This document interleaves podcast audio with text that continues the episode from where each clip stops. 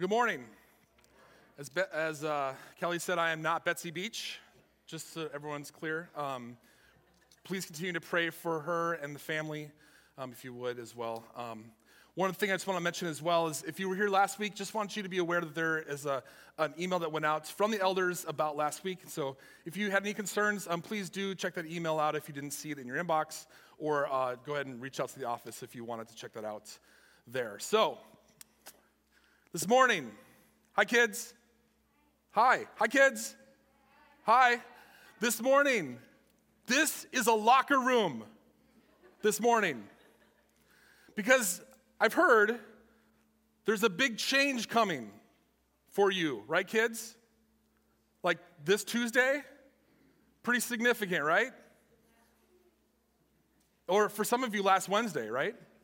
Some of you already got the change already happened. So I thought we'd take a moment and hear from Coach Pete about the game plan. You ready? So this is the locker room. We're to have a little, a little pep talk. You know what pep talk is? I don't. I wasn't really athletic. I, yeah, I wasn't. So I'm to kind of pretend to be something I'm definitely not. But this is a pep talk this morning to prepare you for what's coming. So before we get going, we're going to do a little kind of warm up, kids. Okay? Are there any kids that love push ups or sit ups or jumping jacks? Any kids? I see some adults back there. Thanks, Kyle. Uh, uh, can I can I get like two kids that would be willing to come up here just to just to help us out with that? Just go, just come on up. We got we got one right here. We got one more. All right, come on up. Come on up. And then I like all the other kids to stand up. Oh, yes, please come up. Come up. We, we can take three. That's fine. Three's enough. That's good. Okay, so uh, I want all the other kids to stand up as well. Okay? So here's what we're gonna do I'm gonna blow my whistle, and you need to do five push ups, five sit ups, and five jumpy jacks. You, okay? five push ups, five sit ups, five jumpy jacks. Okay, here we go. Three, two, one, go, go. Five push ups, five push ups. Come on, go. Let's go. Five push ups. Now, five sit ups. Five sit ups. Let's go. Very well. Nice, nice, nice, nice. Five sit ups. Thank you, Miss Lori. phenomenal. Awesome. Now, five. Excellent. Excellent form. Good form. Great form. Excellent. All right, give him a hand. Give him a hand. Nice job.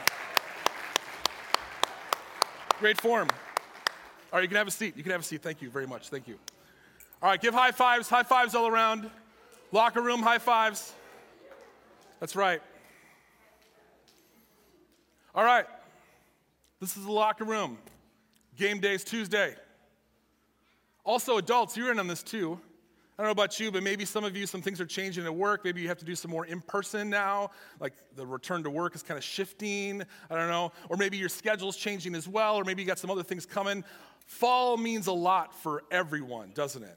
Weather changes, we all are impacted by that. So, let's prepare for this week. Here's my question for you all Why are you here?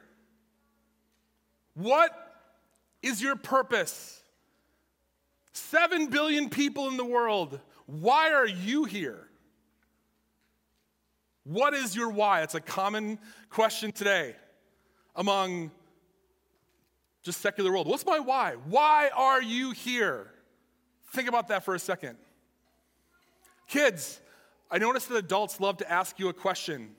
And the question is this What are you going to do when you grow up, right? And many of you have answers to that question. I know I'm going to do when I grow up.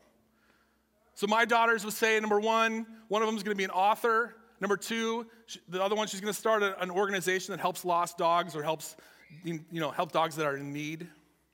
That, that's, that's what they want to do when they grow up. But I got to tell you, a couple years ago, that wasn't their answer. They had different answers. Is that the same for you? Has your idea of what you're going to be when you grow up, has that changed? I know it did for me. I know growing up, I wanted to be like a, a missionary, and then I went to be a worship pastor, then a youth pastor, then a discipleship pastor. Then I was going to start a, a church in South Minneapolis, and now I'm work as a consultant downtown. Like, I'm all over the map, okay?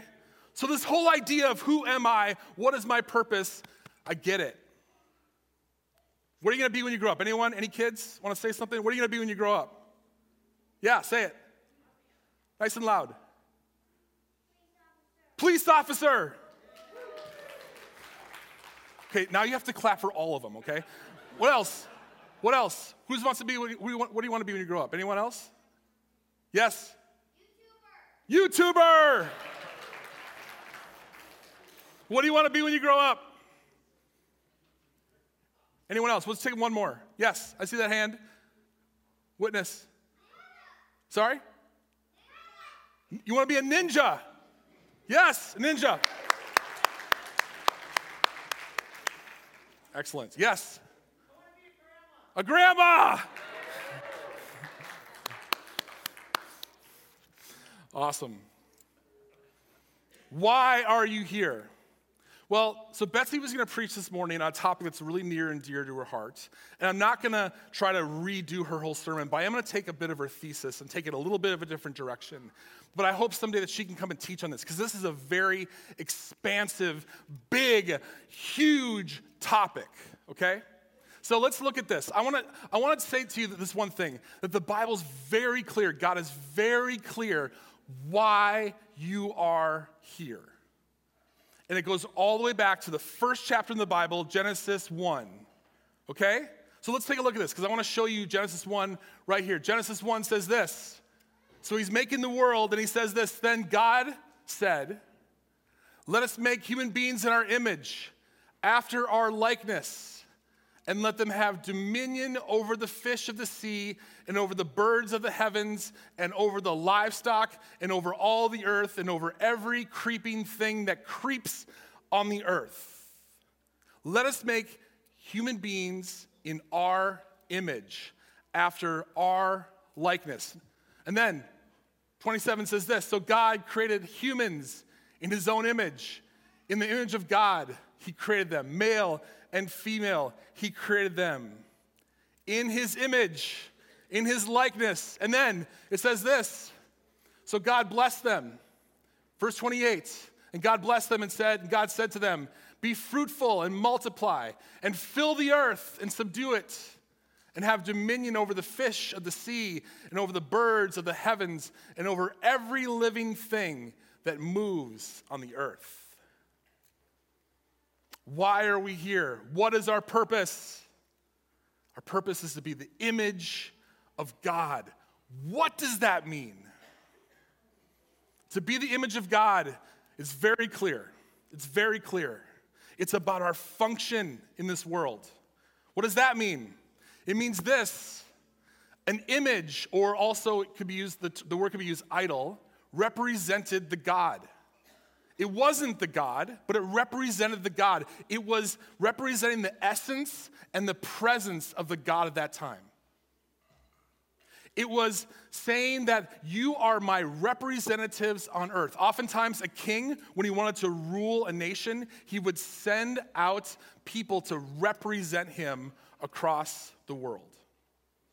So, to be the image of God means to carry the essence, carry the presence of God, be a representative for God. God set up this whole world so that He would do His God things through us. That was the way things were set up. We were set up to be His image, His representation on the world, in, in the world. We were to represent Him wherever we found ourselves. Look at Psalm 8. I love this psalm. It says this When I look at your heavens, the work of your fingers, the moon and the stars, which you've set in place, what is man? What are humans that you are mindful of them? Why do you even care about human beings when there's amaz- the amazing universe in all of nature and the Son of Man that you care for him? And then it says this Yet you have made him, that's human beings, you've made human beings a little lower than the heavenly beings. And you've crowned him with glory and honor. You've given him dominion over the works of your hands, and you've put all things under his feet. So, we, as the image of God, are, are vastly different than the animals, right?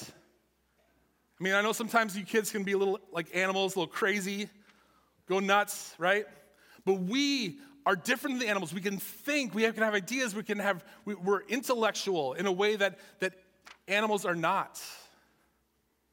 And so, God has put us, and also here's, here's the amazing thing God has put us a little bit under God and his heavenly council. There's a word in Hebrew called Elohim, and it represents God and his council. He's put human beings just under God and the heavenly council. That's amazing. So it's like God and the heavenly council, then there's us, and then it's like animals and plants in the world.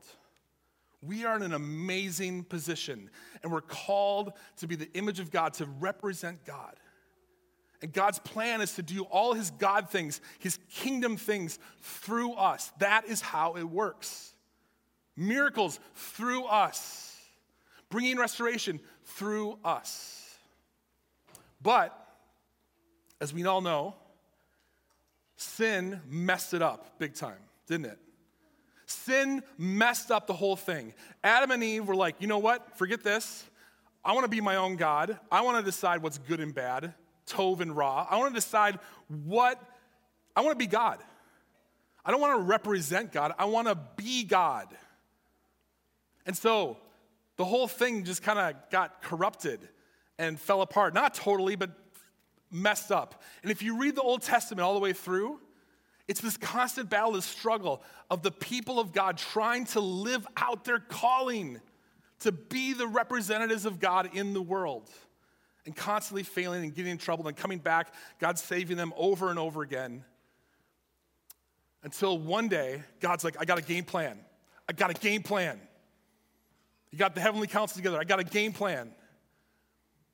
I'm going to send Jesus to the world and he is going to show all humanity what it means to be human. He's going to be the one that does it right, does it well, does it perfectly. He's going to be the true image of God, the model of what it means to be the image of God. So he does that. And then in Hebrews 2, check this out. Hebrews 2 says this There is a place where someone has said, what is man that you're mindful of him, the Son of Man, that you care for him? You made him a little lower than the angels. You crown him with glory and honor and put everything under his feet. He's quoting Psalm 8, right? So this is the New Testament. This is later on. This is after Jesus. So Hebrews is making this point. He's like, God has put all the human beings just a little under him. And they were supposed to rule and reign with God. But then next, check this out. Next part says this and in putting everything under him, that's us, God left nothing that is not subject to him. We're supposed to take care of the earth and the world and the people and rule for God and represent God. But then this next line, yet at present, we do not see everything subject to him. It didn't work. We messed up. We weren't representing God the way we were supposed to. We weren't living out our humanity, our purpose, the way God wanted us to. But this next line, but we see Jesus, who was also made a little lower than the angels. He became humanity like, he became human like us. And he was now crowned with glory and honor because what? He suffered death. So that, the, so that by the grace of God, we might taste death for everyone. Jesus came and became the perfect image of God, our model. Look at Colossians 1. This is Paul. Coach Paul says this. Coach Paul says, He is the image of the invisible God. He is the image. He was the perfect Adam. Adam messed up, he came and did it right. He is our model, the image of the invisible God, the firstborn out of all creation. So, why are you here? You're here to be the image of God, or what we call this you, do you, does anyone know Latin? Latin is a big part of like our, our, of Christianity. It's, Latin's a huge part of like the Bible was originally in many for a long time was in Latin, and so they called it the Imago Dei. It's just another way of saying the image of God, the Imago Dei. And I want you to know this: the Imago Dei is your ID. That's your ID. As a Christian, as a follower of Jesus, you are the imago Dei, you are the image of God, and Jesus is your model of how to do this. Jesus is your model of how to be the image of God because we royally messed it up. And when Jesus came, his emphasis was on humility and love and compassion and mercy and sacrifice. And then our calling was this so that we are a royal priesthood, a holy nation, a people belonging to God. And that we are to model Christ so that they would see our good deeds, not just be like great good deeds, but that they would glorify God through that. You see, in church, kids, in church, are there a lot of rules? Sometimes there's a lot of rules sometimes we talk about in the church. Don't do this, don't do that, don't do this. But the whole point of all the rules are not just so that you check the box and do all the right things and do the good things. The point is this so that we can be used by God to do God things in the world, to bring the kingdom of God through us, through what we're doing. If you want to see God's power in your life, if you want to see Him do amazing things through you, if you want to see miracles through your life, it's by following the model of Jesus in being the image of God and representing God in the world. So I want to get really specific here because all that's kind of like abstract and kind of like big thoughts and so on. So let's get really practical, okay? So Ephesians chapter 4 says this. Check this out. This is Paul. Ephesians 4 says this Put off your old self, put off that sinful, corrupted self. The self that was all about me, all about, all about, you know, representing myself. I was corrupted. It was almost like this like you're supposed to represent Under Armour, right? You're supposed to be an Under Armour representative. But then the corrupt self below it you're actually representing Nike, okay? like there was corruption. Put off that corruption and be all about Under Armour. Get rid of, I'm not gonna take this shirt off, but get rid of this. Be all about one thing. Put on the new self and be renewed in the spirit of your minds. Put on the new self and be created after the likeness of God after true righteousness and true holiness. Be thoroughly about the image of God, the imago Dei. Put off the old self, which is corrupt, about it's all about you, it's all about, you know, my way, I want to be God, and put on the new self. So, how do we do this? How do we do this? Let's talk about this. Kids, this is a really practical side of things. And it's not, whew, it's not that I'm to give you kind of a list of things. It's not like we just do these things and you're good. This is so that God can move through you. If you want to see God's power in your life, if you want to see the power of being the image of God, these are the things that will help you see that this week at school. These are practical things you can do. And I promise you they will stand out because in our world, it is not like this normally. All right, here we go. Here's the first one. The first one basically says this. Next verse. Right here. Therefore, having put away all falsehood, let each of you speak the truth with his neighbor, for we are members of one another. So Paul is saying this kids, don't lie. Don't lie to your teacher, your coach, your parents, your classmates. Don't lie. Speak the truth. Speak the truth. Why? Because we are members of one another. Whenever you lie, you break relationship with people. And if we're going to be the image of God and represent God and see God move through us in power, we have to have strong relationships of integrity with no lying. Speak the truth. Jesus knows the temptation to lie. Kids, Mom and dad might ask you, hey, did you get your homework done? And you know you didn't. And you know if you say you didn't, you have to stop what you're doing and you got to go do your homework, right? There's a temptation to lie. When you lie, you break that relationship with your parents.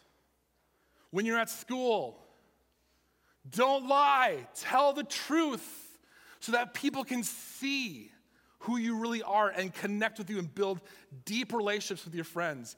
Be the person in school that doesn't lie. Adults, in work or in your neighborhood or with your friends, don't lie. Speak the truth. Not because it's moralistic or legalistic, but because that allows you to be the image of God and represent God in the world. Don't lie. Speak the truth. Next one is this Be angry, which I love that verse. Be angry. Do it. Be angry. And do not sin. Do not let the sun go down in your anger. Give no opportunity to the devil. I'm going to say this tame your anger. Tame your anger. Think about how much happens that hurts because of anger. Think how much damage anger causes. In the Bible, it says that God is slow to anger. That doesn't mean that God gets really angry, but, but stay silent. No, what it means is God is literally slow to anger. Like he doesn't get angry fast.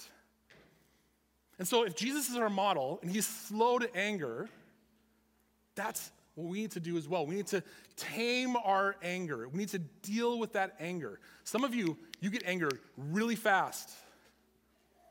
It's something that you need to pray about and work through because it is a fire and it can damage relationships fast. Anger can do so much damage that Paul calls it out here. Now, it's not wrong to be angry. In fact, there are many things we should be angry about, right? There are many things we sh- it's good to be angry about certain things. But in your anger, don't sin. It, when you get angry, don't let that fuel you to sin. You got to realize I'm angry right now. What am I going to do with it? Well, I'm not going to sin, number one. I'm not going to sin. And number two, it says this don't let the sun go down in your anger, which means this don't harbor anger for like more than a day. I think it's a super high standard. Don't harbor anger for like more than a day. I, there was someone in my life who had a lot of anger. She's not with us anymore, but she had a lot of anger. And I remember calling her on it. And this is like years of anger. And I watch this anger like turn to bitterness. And I watch this anger like turn their soul dark. Anger can do that. Adults, you probably you may be you may struggle with this and you and you may see that your heart has been twisted or corrupted in ways because of your anger. In order to be the image of God and to shine like, like God shine through you fully, you need to deal with your anger, tame your anger. I don't have time to go into like how and all those sort of things. There's all sorts of ways. Talk through it with a good friend. Obviously, prayer about it. Pray about it. Talk to an elder. Talk to a pastor. Talk to a counselor, a therapist. There's all sorts of ways. But deal with your anger. Tame it. Next one is this. It says, "Let the thief no longer steal, but rather let him labor, doing honest work with his own hands." so that he may have something to share with everyone in need. Basically, it says this work to help others. Don't steal, but work to help others. If you steal, you don't need to do hard work. And if you steal, it's likely very selfish. Change your heart so that you are not about stealing for own selfish purposes, but you're actually working to help other people. I have a really stupid example, but I'm gonna share it anyway. So, when I was in high school, I, I was in German class. And this is when the internet was just kind of starting to come out. And I was supposed to write a paper in German. I did not write a paper in German, I wrote it in English. Then I copied and pasted it into a translating website and then put it out there and I turned it in. I am not proud of this. But this was selfish. I, in some ways, stole that grade. Now I got a C anyway, because internet's fault. But, but I stole that grade. And it hurt my ability to help other people with German. That's a stupid example. I don't often have to help people with German. But that's how it works. Is like when I don't do the work, When I don't do honest work, I don't build up my competency to help other people.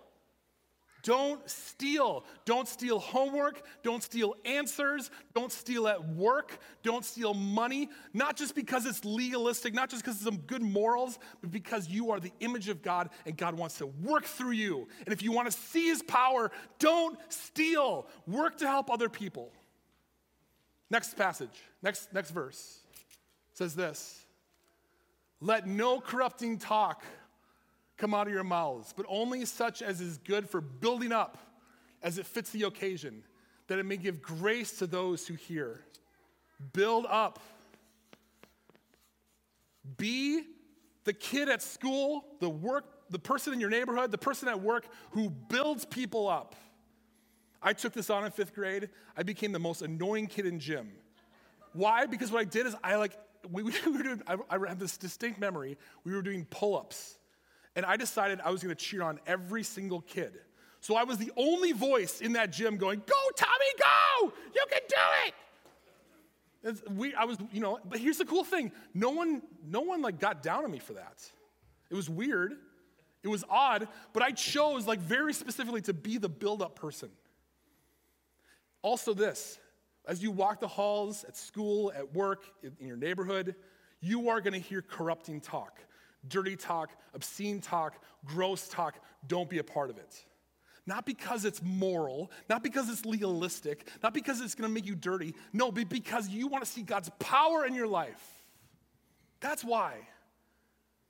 Because you wanna live out your true purpose of being the image of God. That's why. And that stuff gets in the way. That corrupting talk. Build up people and watch God use you to encourage someone. You don't know what, at school, you probably know there's lots of kids who are going some, through some really heavy things. And when they hear you build them up, you have probably have no idea how encouraging that is for them and how they may see Jesus in you. You have no idea how much Jesus could use this when you choose not to make fun of that kid that everyone else is making fun of and instead you choose to build them up.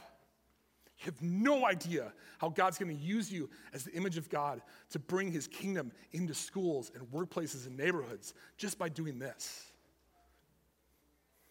This is, this is what it's all about. Next, next, next verse. Don't grieve the Holy Spirit of God, by whom you were sealed for the day of redemption.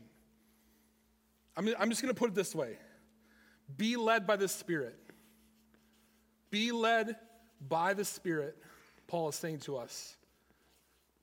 God's Spirit, I did a horrible job with that, but God's Spirit, God's Spirit is your badge. He is redeeming you. He's redeeming all things. He's redeeming you, and that's and his spirit is evidence that he's redeeming you. How many of you felt the nudge of God in your life at like certain times, certain circumstances? You felt a nudge. How many of you have let that nudge go sometimes? Where you, you knew you like you felt like God was saying, you should say something, you should do something, and you ignored it? I have. But how many times have you felt the nudge and you did it? And how many times have you seen that like, like some, God blew your mind because you felt the nudge of the Spirit and you stepped out and you did that thing that maybe felt uncomfortable or awkward or weird, and you saw God move through you? When the Holy Spirit nudges you to say, hey, build up that person, build that person, speak the truth. When you feel that, don't grieve the Holy Spirit. Don't, don't ignore. Follow. Follow. Step out. Why? Because you will see God's power as you live out being the image of God.